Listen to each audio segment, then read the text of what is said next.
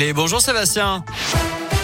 Salut Nico, salut à tous. Et à la une de l'actu, il laisse sa fille de huit ans pour sortir en boîte de nuit. Un père est poursuivi pour délaissement de mineurs à Bourg. Ce week-end, sa fille a été trouvée à cinq heures du matin. C'était hier par un équipage police-secours pieds nus errant dans la rue en pyjama sous la pluie. Elle a expliqué être sortie avec son papa en début de soirée. Ils sont ensuite rentrés. Son papa qui est ressorti fumé puis n'est pas rentré. Elle s'est inquiétée et elle est sortie dans la rue pour le trouver. Il était en fait parti en boîte de nuit car il avait envie de sortir.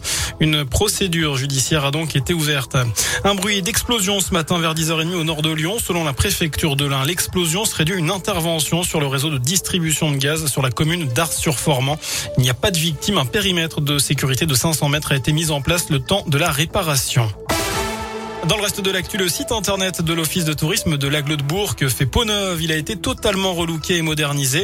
Il regroupe désormais les infos des quatre sites internet qui existaient avant la fusion des sept intercommunalités en deux mille dix-sept. Une nouvelle vitrine donc pour les soixante-quatorze communes de Grand-Bourg agglomération.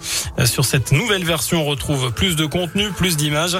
Marine Lobria, chargée de projet e-tourisme à l'office de tourisme de Bourg, fait le point sur les principales nouveautés. Une des nouveautés, c'est la billetterie en ligne. Vous pouvez dès à présent aujourd'hui acheter vos billets pour toutes les visites guidées organisées par l'office de tourisme. Ça veut dire que vous êtes le soir dans votre canapé, vous voulez savoir qu'est-ce qu'il y a à faire ce week-end, une visite vous plaît, vous pouvez acheter directement vos billets et vous rendre le lendemain à la visite que vous aurez choisie. Autre nouveauté, donc sur ce site, on essaye de répondre au plus aux informations par rapport à nos cibles. Vous êtes en famille, qu'est-ce qu'il y a à faire? Ça veut dire qu'on vous donne l'information un petit peu en avance, vous n'avez pas besoin de chercher longtemps. Vous êtes peut-être en tribu, vous êtes plusieurs et c'est vrai que des fois quand on a un grand groupe, on ne sait pas quoi faire. Ou vous êtes peut-être tout simplement en amoureux, vous êtes férus de patrimoine, vous allez vous baigner ou autre, vous trouverez toutes les informations que vous voulez ici. Et cinquante mille visites ont été enregistrées sur le site depuis son lancement début juillet.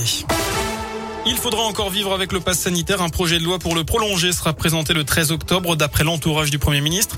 Mais le gouvernement va quand même lâcher du lest. Un conseil de défense est prévu mercredi. Un pass sanitaire local pourrait être donc créé pour ajuster les contraintes en fonction de la situation dans chaque territoire. Alors êtes-vous pour l'adaptation des restrictions au niveau local? C'est la question du jour sur radio scoop point com.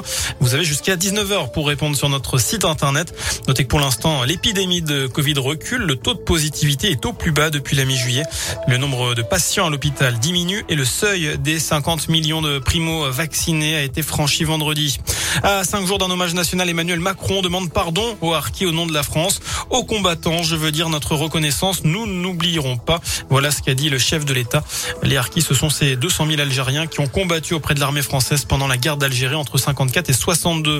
Enfin, en basket, à suivre ce soir un nouveau match de préparation pour la J L Bourg. La jeu se déplace à Rouen après une belle victoire soixante-huit à soixante-six contre Limoges hier soir. Coup d'envoi à dix-neuf heures.